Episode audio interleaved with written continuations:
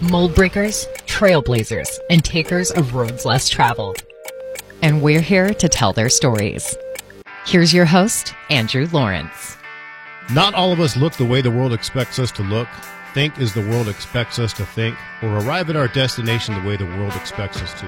On the Square Peg podcast, we give a voice to mold breakers, trailblazers, and takers of roads less traveled. I'm your host, Andrew Lawrence, and here are their stories.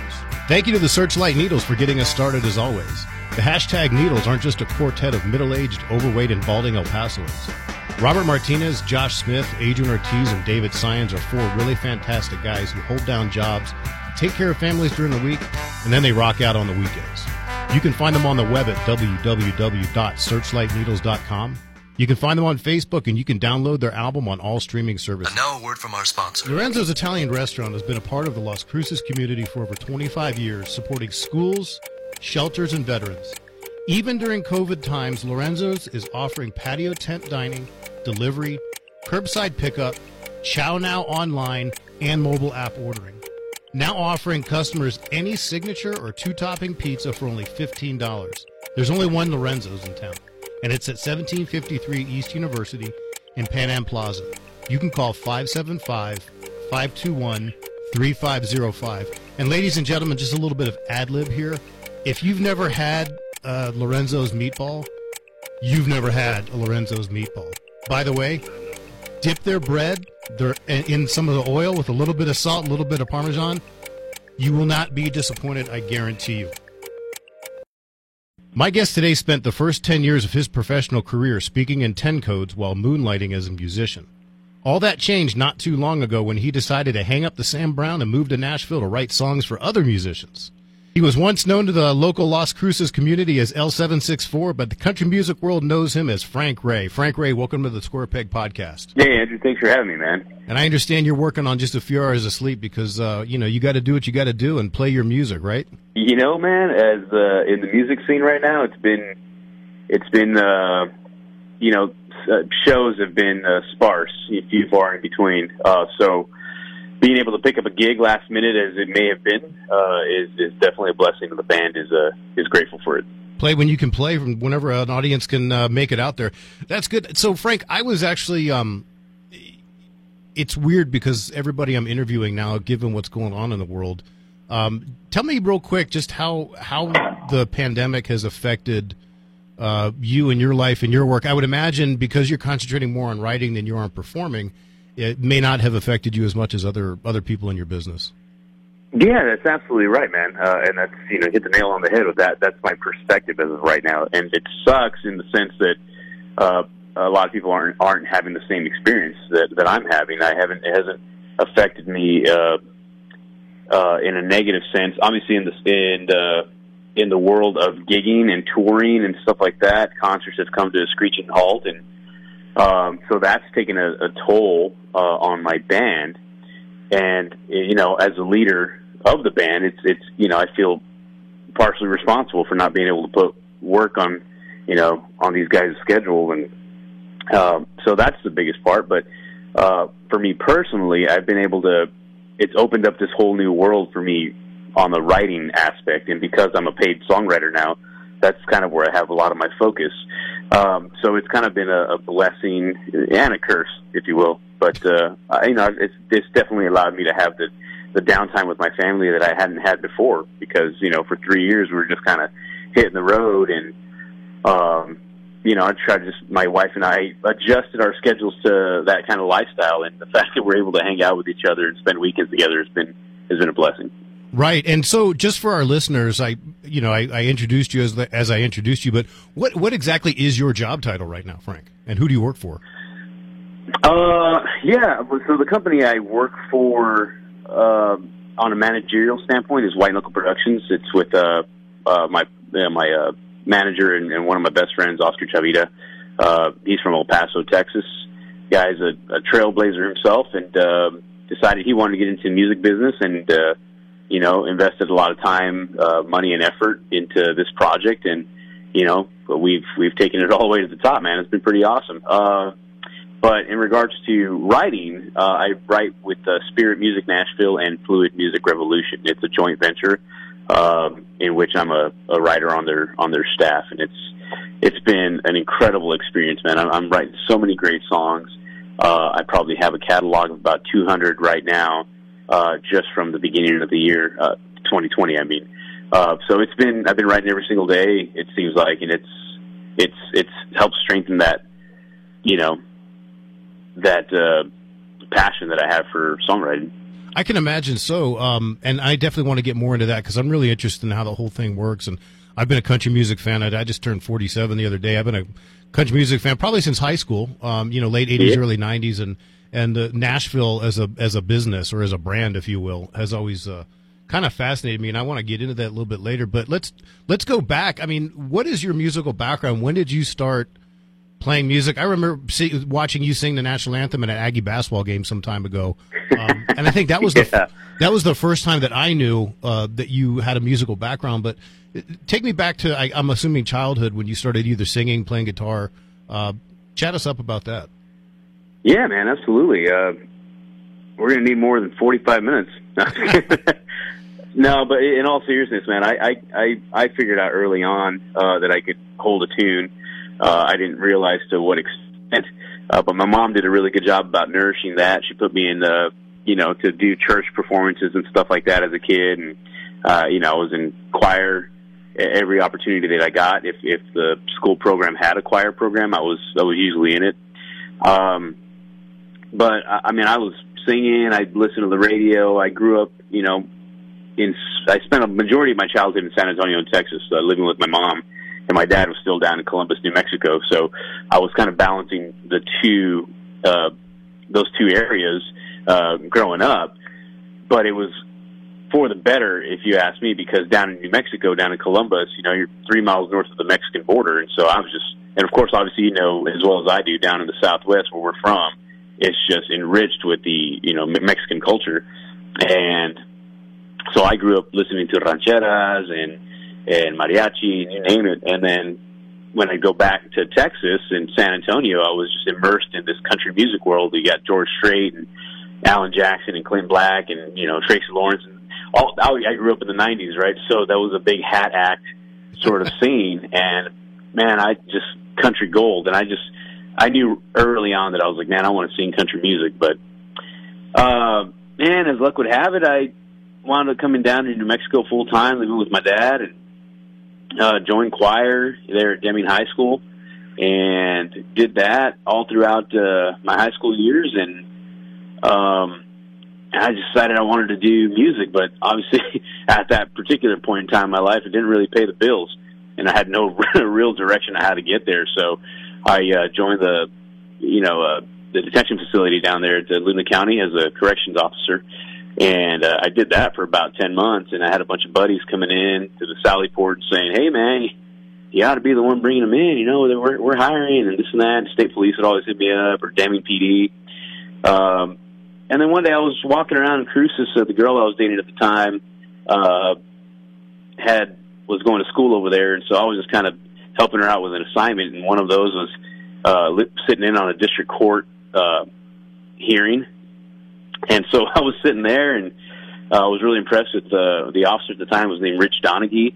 Uh, he did a great job, man. He was always just a you know a model officer, and so I hit him up outside in the parking lot afterwards. I was like, hey man, like I work as a CEO in Deming, uh, you know, but I was really impressed by your you know testimony and stuff. Like, is is there any you know, you guys are you guys hiring anything like that? Just kind of picking his brain a little bit. As a matter of fact, I'm on my way over to the college campus right now to do a job fair for LCPD, and so I followed him over there, man. Picked up a packet, and uh, and the rest is history, it, man. right? The rest is history, bud. Like I blinked, and ten years passed. right? Yeah, it's funny. I, that's a Rich Donaghy. It's not a name I've heard. No, it's it's been a while since I've heard that name.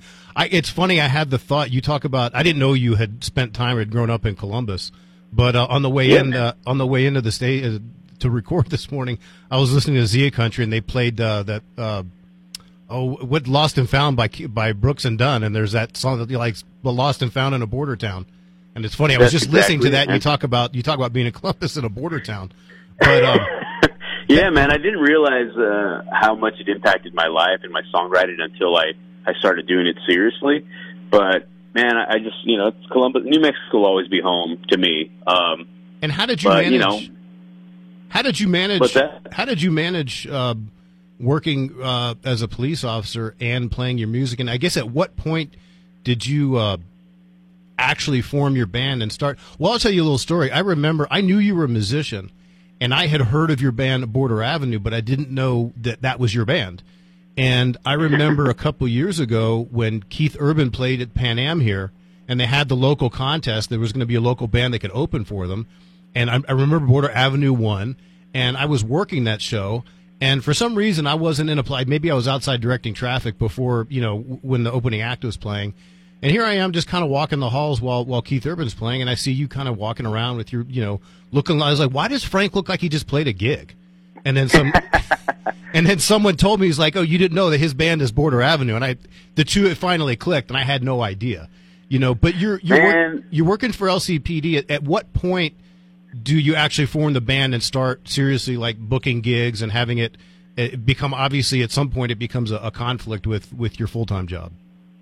Yeah, I uh and that's sort of you know to go back to my story, I, I kind of get into law enforcement and the music thing is get it gets put in the back burner because you know as well as I do that the academy you know and the the job itself takes a lot of time and attention and and uh and focus and so I forgot about music you know it, it, not in the sense that like I didn't listen to music anymore it was just but like it wasn't a priority for me at that time um and so probably five or six years down the road, uh, where you kind of start getting a grasp on on how to do your job efficiently and effectively, and you know, uh, you know, and and trying to find a different outlet. I I, I got back into music, man. I picked up a guitar and and uh, I went back to just man. I think I'm gonna. I, I I love country music. I think I'm gonna just really give this a go and and start trying to write some songs. And they were terrible songs, mind you, uh, but it got to the point where I had, you know,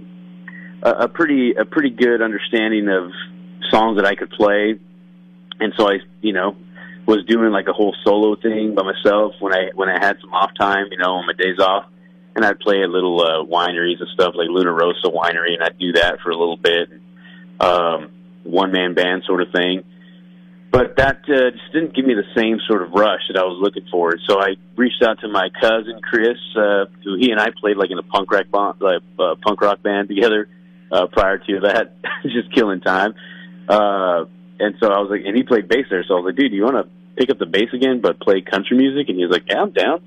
And uh, and that was it, man. I reached out to a, a buddy that uh, went to the same high school I did in Deming, uh, who was living in Las Cruces at the time. His name was Jonathan Minus, and he was this big metalhead. And uh, but he didn't have anything going on, so luckily he was willing to play country music, which he had never done in his life.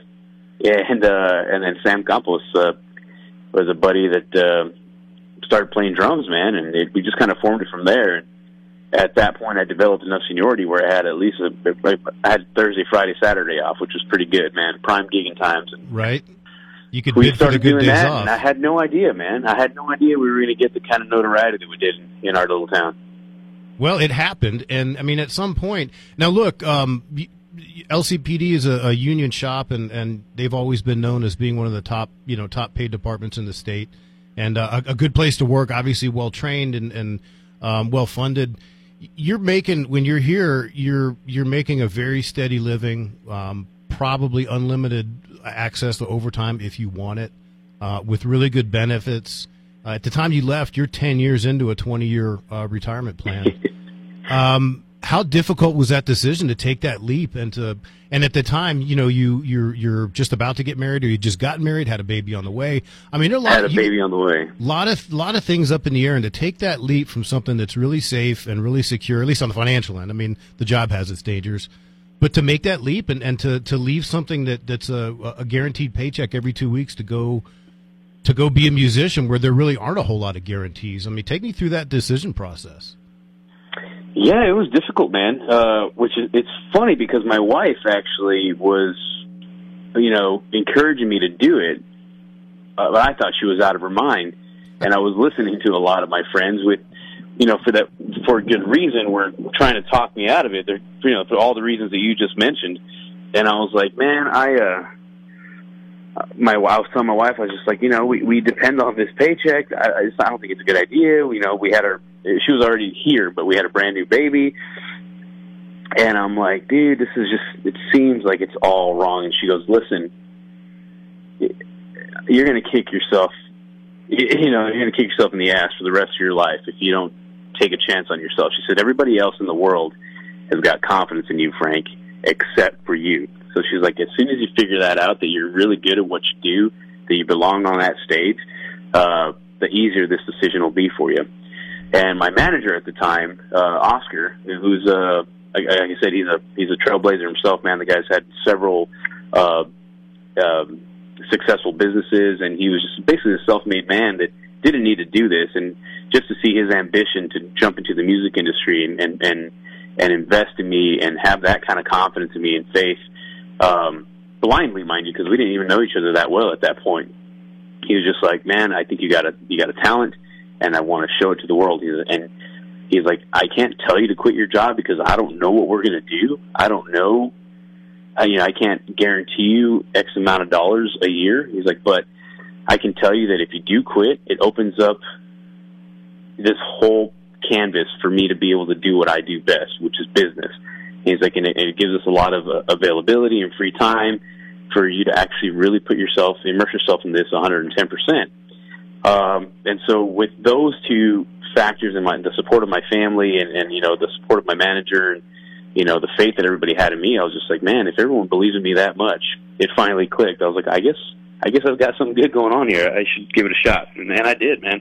Well, it was the stupidest, smartest thing I've ever done. Well, it, and it, you know, it turned out uh, to be obviously the the right decision. Um, now the question is, do, do you still have your PERA sitting there in case things go wrong, or did you uh, did you take another gamble on pull that too?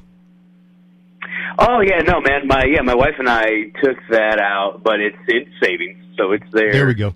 Uh, and you know, if we need it, but we granted, luckily have not, and that's good. Granted, you and the wife are grown up people, and you know I know your father-in-law quite well. I worked for him for some time, and um, you got to imagine. I mean, do, did you do you have does the does the decision making process? You, I personally would wonder if I if I was taking on uh, the responsibility of, of you know raising a kid with somebody, and I might I might think, what does my father-in-law think about me leaving a, a really secure job? But you know, I know those things those things all work out, and I'm sure I'm sure you figured out uh, a way to get Walt in your corner. If you haven't figured it out, you you brought him bear claws before, right?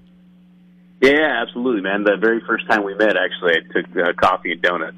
he was always known yeah. as Sergeant Bear Claw when I worked for yeah, him. It, but um, well, it, look, it, looks like that. I know all work- Sergeant Bearclaw because he's got a grip of death. Sort of. well, there are some stories we won't tell on the air, but um, he's a, he's a good and honorable man. We'll say that. But no, you, you take sir. that leap and and uh, to tell you the truth, going the songwriting route as your full time thing probably is much more secure than had it been the other way around. If you decided you're just going to do the music thing, I, I would imagine. Uh, yeah, that actually it helps supplement. Um, you know, it's, it's a good supplemental income, which is cool. My bread and butter, for the most part, has been uh, uh, touring and stuff. But um, so, are you saying now that that songwriting isn't your your main thing? Oh, I'm sorry, I misunderstood what you're saying. No, I'm you're, saying this. I thought, you, I thought you were talking about law enforcement. no, no, no. So you you leave. Obviously, you leave law enforcement. You move to Nashville. Um, it sounds to me like if you're going to make that leap then taking the job as the songwriter probably is a more uh, guarantees you more steady income than having to rely on album sales oh, and, and, and, and, yeah yeah yeah absolutely man sorry i was making the comparison between that and law enforcement for whatever reason uh dude yeah man um if you had asked me when i quit that people were going to pay me to write songs i i would have laughed at you you know what i mean yeah uh it's it's uh it, it helps so much because i know so many buddies that move over here and they grind it out on broadway and you know, and they don't. They're everyone's looking for a publishing deal, which is what I was fortunate enough to land. Uh, but you know, you go to a town that, that's got such a wealth of talent.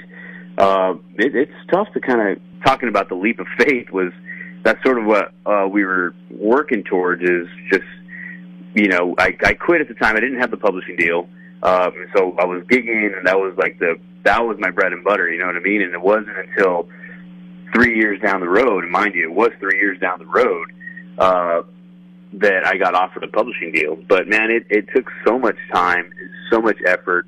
Um, and if you'd ask anybody in Nashville, for as much as if for as much time as I'm saying it took, people would be like, "Man, you guys are moving at lightning speed for Nashville standards, or for the music industry in general." Uh, so three years is uh, was actually it's very very fast for us to have accomplished what we did. Is that how long it's been since you left? It has been, man. I, I hung it up in 2017. I can't. Yeah. I was just thinking about that the other day because I remember the, you know, the department made a video and uh, Chief Montoya, who unfortunately passed uh, not long after that, not long right after he retired. And I was trying to yeah. think how long ago that'd been, and and honestly, at this point in my life, the ten years, fifteen years, everything seems to kind of melt together. I, I couldn't remember how long it had been, but um, you know, without getting too obviously too much up into your personal, you know, financial business, I am curious about um, you, are you writing songs on spec? I mean, if you write a song that goes double platinum, are you getting compensated the same as one who gets ends up getting buried at you know number seven, eight, nine on an LP, or how does that work? Yeah, man. Yeah, I'm a, I'm a, I'm a. It's just like any other job. You know what I mean? They pay you, um, uh, they pay you a salary, and uh, you, you know, with the contractual obligation that you're writing X amount of songs a, a month. Um, which is easy to do, man, with a with a talented group of people that I'm surrounded with. But um, you know, if there there is a, a pay scale, if one of your songs gets cut by a major artist and that song does really well on the charts or streaming or whatever, I mean, there's different different streams of revenue when it comes to the music industry, and so that's kind of cool too because we're, you know, we really educated ourselves on that front, and like I said, Oscar being the the manager that he is and the businessman that he is has been able to capitalize on a lot of those things. And so it's been it's been really cool for us, man. It's been a really good experience, and uh, uh, I'm not hurting for money. It's a good thing. that's, no, that's good to hear. And and as somebody who doesn't, you know, I. I've always been very much into music in the sense that I love listening to it. I, when, as a kid in elementary school, I always had more cassette tapes than anybody else that I knew, and um, my musical tastes have always been, you know, described as being very eclectic. I literally like everything, and I like everything a lot but I don't have a creative bone in my body, and um, and I just are now. Are you writing just the lyrics? Are you writing the lyrics and the music? How does that all work? Yeah, man. Uh, nine times out of ten, it's lyric and music. You know, get into a room with a, a couple of songwriters, and uh, you know, I I I don't write a whole lot of hundred percent songs myself anymore these days, just because it's so much more uh, efficient and you get a better, you craft a better song when you're able to bounce ideas off other people right. uh, that are in the same world that you live in. So we'll grab a couple guitars, we'll get in a room, two, three guys or ladies or whatever, and we'll uh, we'll start, you know, hacking out a song, and it really just starts off just general conversation, and it's one of the greatest jobs. It's the greatest job in the world, if you ask me. I uh, maybe because I love to do it so much, but to be able to, you know, start your day off around 11 or so, and you walk into a room and you're saying hi, you're just basically hanging out with your friends and, every, and just kicking around song ideas. Say, hey, I, had this idea, this is how I think, uh, you know, the approach would be to get to the hook. And they're like, no, well, that sounds cool, but I got this idea that I'm really excited about. And, you know, just whatever, best song wins. Whatever, we're just like, oh, dude, that's great. Let's, let's chase that down, and we'll start writing that song. And, um, you know, every now and then there's a, uh, producer in the room of some sort, someone who builds tracks and beats and stuff like that. And if we're writing with someone that that does that, they usually have some stuff queued up and say, "Hey, I got this track. I don't if you guys have any ideas that you know it might sound like."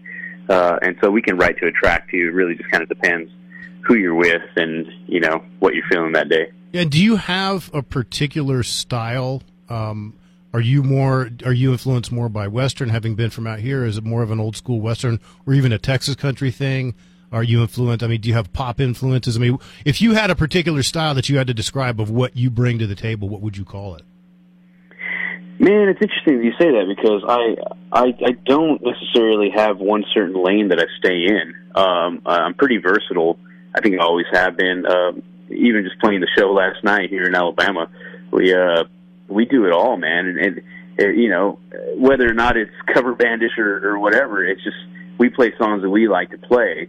Um, so that'll vary everywhere from like Bruno Mars to modern country to David Allan Coe and more traditional stuff like Waylon and and Merle. You know, like we'll play all that stuff, man. It's, you know, it not just because it it it does well to get a crowd reaction, but because we genuinely lo- love playing that all all styles of music. I, I would describe myself as pretty eclectic too. So that doesn't change when I get into a songwriter's room. Like uh, that doesn't change at all.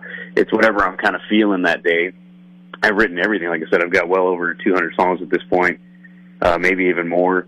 Uh, and you can pick it, whatever whatever your style is. You say, man, I want I'm looking for something that's real Western and and you know traditional. And I, I got that. You know, if you're looking for something a little more mainstream country radio now, I got that. You know, if you're looking for something with some Spanish Latin flavor, we got that, man. It's just uh, I, I try to keep, do I try to do my best to keep myself as well rounded as possible. Well, are you? Because you never know what song's going to hit. And are you influenced at all by what, or or, or the people who are paying you or or buying your music?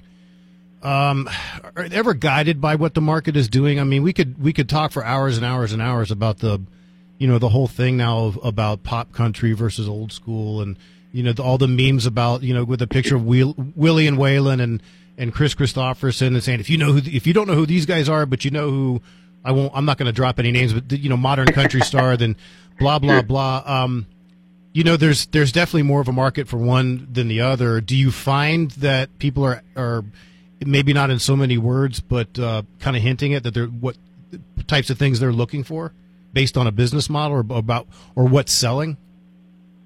Yeah, man. I I think that at the end of the day, uh, the music industry, be it as creative as it is, uh, at the end of the day, it's it's a business like anything else, and and you know they want to make money just like the next just like the next business, um, and so the market really dictates how that uh, you know what kind of music you're listening to, and then you have the guys that come out like Jon Pardi, who's, who's done a great job putting out some more traditional sounding stuff, or Luke Combs, or those guys, you know, like uh, Chris Stapleton. Uh, those guys have really just kind of, you know, they're they're grounded in who they are and the kind of music they like, and so and they, they put that out there on mainstream country radio, and it works. You know, so it's not that that that portion of country music is dead. It's just it's, it's evolving like any other kind of music. It's right. just constantly What's pushing the envelope and what it can do. And so, uh, I think as a songwriter, you have to, yeah, you naturally have to adapt to what the market is doing if you want to continue to have a relevance in this industry. That and makes that, sense. And that's something that is fairly particular to country music. I know that you, you mentioned Chris Stapleton, and I'm glad you did because I wanted to bring him up. You know, there are some some you know artists that are fairly well known. Uh, Phil Vassar comes to mind. I know he moved to Nashville initially as a writer. Uh, uh, Chris mm-hmm. Stapleton did the same thing. And what's so funny is, and I I try to stay fairly neutral. Um, you know, I'm. What's funny is I've been a country music fan probably since I was about 15 or 16. You know, the late 80s, and um, yeah. I grew up 10 miles outside of Washington D.C. and you know 98.7 WMZQ country. Um, but there's nothing country about me. Uh, you know, I've never lived in the country. I've never lived in the South. I I lived in Silver City for nine months, and I wanted to kill myself. Um, so no, Silver City's great, but I just the small town thing just isn't for me. Uh, I've never owned a pickup truck. I don't watch NASCAR, but uh, I love my country music, and and and uh, you know, you and I, you were talking about you know growing up in the '90s. I listened to a lot of country in the '90s, and there seemed to be a really good mix. But then you know things got you know very mainstream. Bringing me back to to what I wanted to say about Chris Stapleton was, I remember when the song "The Single Tennessee Whiskey" first came out was real popular and I mm-hmm. remember thinking to myself, you know what? This is a, Chris Stapleton and this song are exactly what country music needs right now. Uh, in the mm-hmm. midst of all this, and I watched him play an awards show with Justin Timberlake. And the funny, I don't know if it's a paradox or juxtaposition. I don't know what, what word I should be using here, but the thought that I had right after thinking Chris Stapleton is exactly what country music needs is I'm listening to him sing and I'm thinking to myself, this guy's got as much soul in his voice as anybody who's ever recorded on Motown. And that may be a bit of an overstatement, but I, I thought I found it as an interesting, you know, kind of dichotomy there, where I'm saying this is everything that he's everything that country needs, yet at the same time he brings something to the table that's not almost not really ever associated with country music, but it, it all came together as one. Yeah, man, I think that there's a there's a moment or an artist in, in every decade or any generation, if you will, uh, that comes along that kind of changes the scene a little bit, and it is, and it's because of the sort of this perfect storm that's been built up. You know what I mean? Uh, and Chris Stapleton was part of that. Like people were really kind of getting tired of the whole pop country scene. and he was a breath of fresh air. You know, um, so he really just he just hit it at the right time. It was absolutely perfect, man. But then you see him doing, um, you know, collaborations with Justin Timberlake and stuff, and that really kind of put him over the top. And and people were just that's it. They were just completely sold on what Chris was able to do, and so that gave Chris a lot of freedom to be able to be uh, the kind of artist that he wanted to be. And uh, you know, it just it doesn't work like that for a whole lot of the guys where they're just trying to, you know, they're trying to stay relevant in the scene, and so they're cutting songs this and that. And it may sound like the last one that you heard on radio, but you know they they didn't really hit it at quite the right time like like Chris did, and so you see this wave of artists kind of come and go. And for me, I'm, I'm crafting some stuff up where I can, you know, put some new music out there and give people a snapshot of who I am as an artist, from the Latin flavor to the four on the floor kind of rock and country stuff to the the pop soul kind of ballad that I'm able to do Well, so that I can hopefully have the same kind of impact that Chris did. It's just there's a time right now, especially in country music, where um, you know there there's there's definitely a, a lack of uh, uh, diversity in the sense of uh, Hispanic artists, and uh, well, this you is know I see them all the time, and so I'm just hoping to kind of break the door down and and do my thing. well, it's you funny. know, we can make sort of the splash, the same kind of splash. Sorry. It's it's it's funny. The, you know the, the actually Zia Country's been playing the crap out of uh, Tequila Mockingbird lately, and I was watching the video last night, and um, it, the, my first thought came to mind is you know when I think of of country artists doing the whole sun and the sand and the beach and all that stuff, I think of Kenny Chesney, and and so you where did you film that video? Uh, Key West, Florida. Okay, so you you're hitting kind of one end of things there, and then the other video I've seen most is uh, every time you run, and I'm really curious as to where I obviously you can see the Organ Mountains in the background. I'm guessing you filmed that somewhere out in the West Mesa by the fairgrounds. Actually, that's uh, down in Columbus, New Mexico. Those, Is it uh, really? those are the Floridas. Yeah. Those are the Floridas. Yeah. Well, they were kind of far away. I'll have to. I'm kind of embarrassed having lived in Las Cruces for 20 years to, to mistake it. We anything can edit that out, man. to, to, to mistake anything for the Organ Mountains is kind of sacrilege. But um, you seem like you've hit kind of both ends of the country thing with the, just got those two songs. But I wanted to talk to you about something that I've really started to get into, and I only have been able to get into it because of the way we consume and learn about music now. It's not just about turning on the radio or watching country music television. You've got Apple Music, you've got Spotify, you've got Pandora, and if you're using the same email address for all of those subscriptions as you use for your social media, you're going to see things come across your timeline. And Yeah. I have discovered so many artists, and not just country. I mean, I listen to a lot of blues too, uh, which is something that's not real commercial. But I have discovered some artists um, through Pandora that I never would have discovered before. Actually, through Facebook, I discovered there's an artist. and I don't know if you've heard of him. His name is John Moreland. You can't I'm familiar, no. He's he's this big, huge. I'm guessing like maybe 500 pound, a huge guy. Had been a punk rock, had been in punk rock bands and and, and hardcore bands, and decided. I think he's kind of uh, described as Americana slash alt country or whatever. But I cre- he, he came across a video of him came across my timeline of Facebook one day. So I created this Pandora station, and from that Pandora station, I'm learning about bands like Turnpike Troubadours and Whiskey Myers and Cody Jinks and BJ Barham and these guys that you know. I know some of them. I know Cody Jinks gets played on the radio, but um, talk to me about what what is this whole cu- t- ex- explain for the listeners what is Texas country? How did it come about, and where does it fit uh, with the whole Nashville thing? Man, I think Texas country has been around for a very long time, and that has to. I, I couldn't tell you. I'm not a historian by any means, but I know that Willie Nelson and Waylon Jennings and all those guys really, and Kristofferson, they all did. A, uh, they played a huge role in making that scene happen. You know, they had little places in Texas that they like to do, uh, that they like to play, and uh, excuse me. And I think uh, Willie Nelson is one of the, uh, you know, prime uh, artists that you can look at to put that into perspective. Like he went to Nashville and and you know and you know he was doing you know really love song ballady stuff that uh, you know he had a wearing a suit and he had short hair and clean shaven. Then he's singing almost gospel esque, you know what I mean? Right.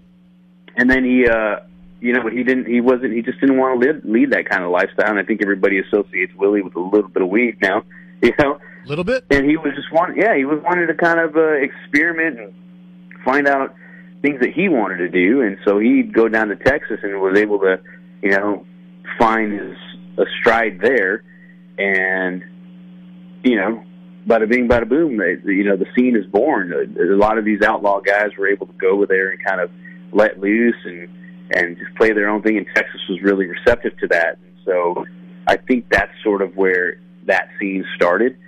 Uh, where down the line it turned into a whole F Texas or F Nashville thing. I have no idea how that happened or why it happened. Uh, you know, it, it's it's it's kind of disappointing, you know, in the sense that uh, music should be universal. There shouldn't be this sort of uh, divide. Right. But it, you know, it, it exists, and we got to acknowledge it. And you know, red dirt country or red dirt, uh, you know, country music or Americana, you know, that has a big scene and, and a very loyal following, and you know, that's just the kind of music they like, man. And shoot, if that's what they, you know, if that's what they uh, want to listen to, and and they have, they're giving artists a platform to do it, man, and be successful and tell their stories and write their songs, man. I'm all for it, dude. Is there you know, is there a whatever place? works, you know, whatever makes you happy. Now, is there is there a kind of a center, if you will, like Nashville is to country music in general, um, and probably more to mainstream country? Does Texas country have? Is it like is it Austin? Is that where a lot of these guys live and or doing their recording and where the business end of things is done, or or how, do you know anything about that? Believe it or not, man, Nashville is still the place where everything happens. So, and I think it's important for people to understand that because they, you know, there are some recording studios and things that you can find throughout the U.S., uh, especially Texas. They don't have a shortage of of uh, of studios, but I promise me this. I, I promise you this: when these guys need to conduct business, even if it's about Texas country music, they are going to Nashville to do it. Um, I see them all the time, and so it's not. That's what I'm saying. Like I don't know where the the divide happened because the the two still need to coexist. You know, and they they still do to this day. Nashville is a place where you make things happen, and uh, anybody looking for you know, trying to get to that next level uh, is going to Nashville to conduct business. Um, Well, I so think I, I, yeah, I don't know. Well, I, I I have a feeling that the the rivalry, if you will, uh, has more to do with it and exists more on the user end, uh, on the listeners. And at the end of the day, the musicians are all musicians, and more importantly, they're all you guys are all laughing all the way to the bank. At the, You know, at the a- end of the day, it's, right? It's, it's an interesting way to put that. Yeah, you know, I. Some guys are laughing a, a lot more than others. I'll tell you that much. Right. Now, But, do you uh, spending your time? No, you're absolutely right, man. It's, it's definitely on the user end. People uh, have their things that they like, and unfortunately, you know, with social media being the incredibly powerful tool that it is, you know, everyone can publicly voice their opinions, and and maybe that's sort of where that that that breeding place where uh, because if they knew if they knew what was going on behind the scenes between Texas and the Nashville scene, uh, the- I'm telling you, the two coexist hand in hand. There are people in Nashville that have their finger on the pulse in Texas because there's some great music coming out of Texas, and vice versa. There's people in Texas that got their finger on the pulse of what's going on mainstream and right. how to get their Texas artist to the next level and get them a record deal, kind of what Cody Johnson did. You know, the guy grinded it out for ten, twelve years or whatever, to often playing shows for free in the Texas scene, and you know, but he he got he got real big.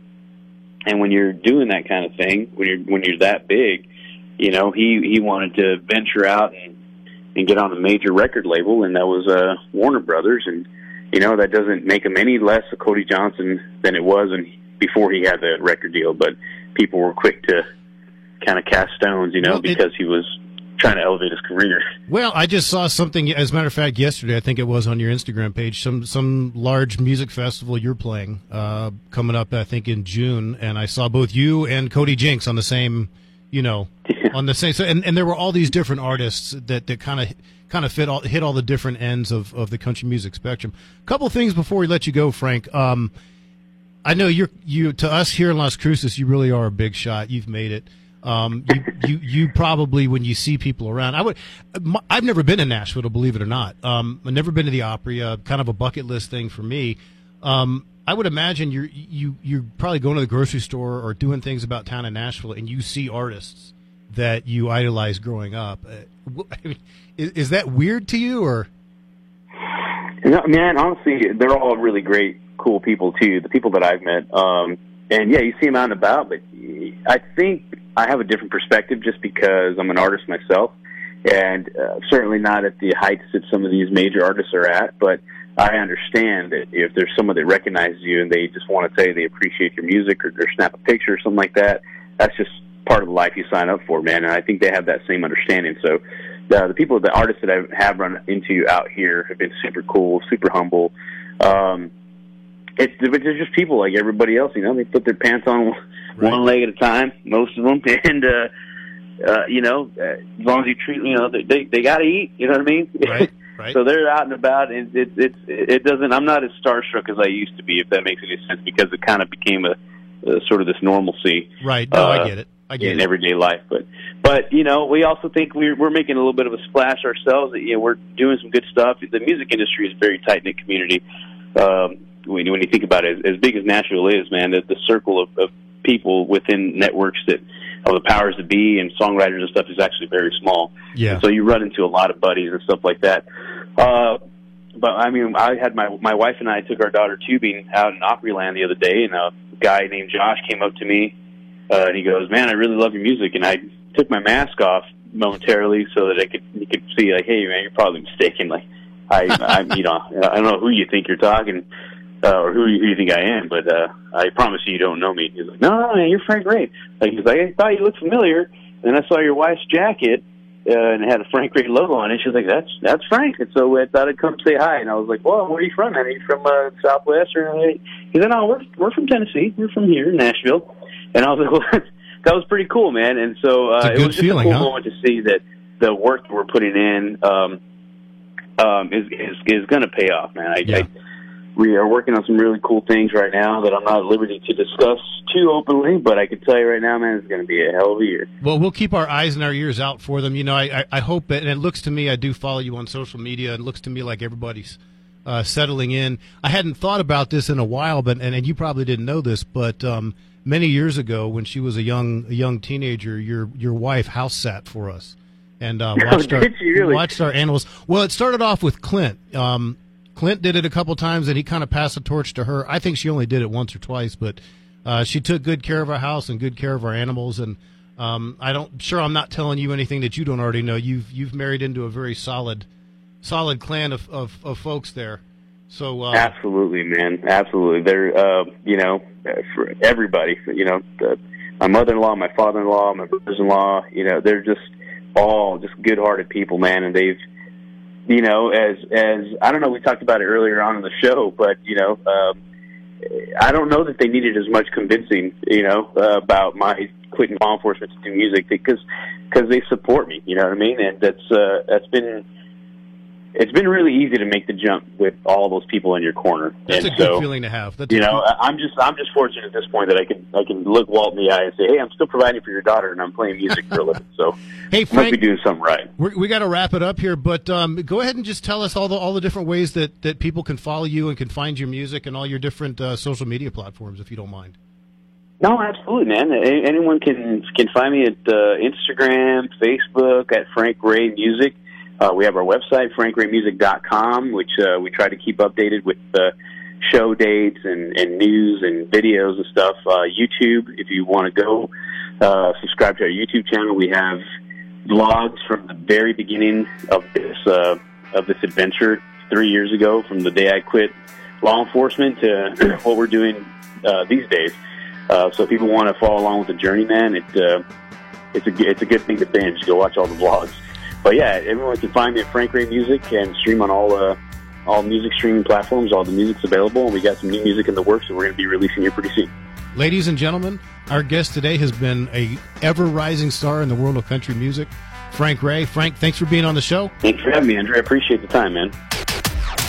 Have you experienced pain in your lower extremities, even your hips or lower back after standing or walking? Your feet may not fit in your shoes or on the ground properly. Soleman Foot Insoles, with 30 years experience making people's feet feel more comfortable, can help. Henry Soleman Veloz is the official insole provider for UTEP Athletics and has made custom insoles for my athletic, casual, dress shoes, and work boots for 15 years now. You can find him on Facebook at Soleman Custom Foot Insoles or you can call him at 915-241-2153. That is S-O-L-E-M-A-N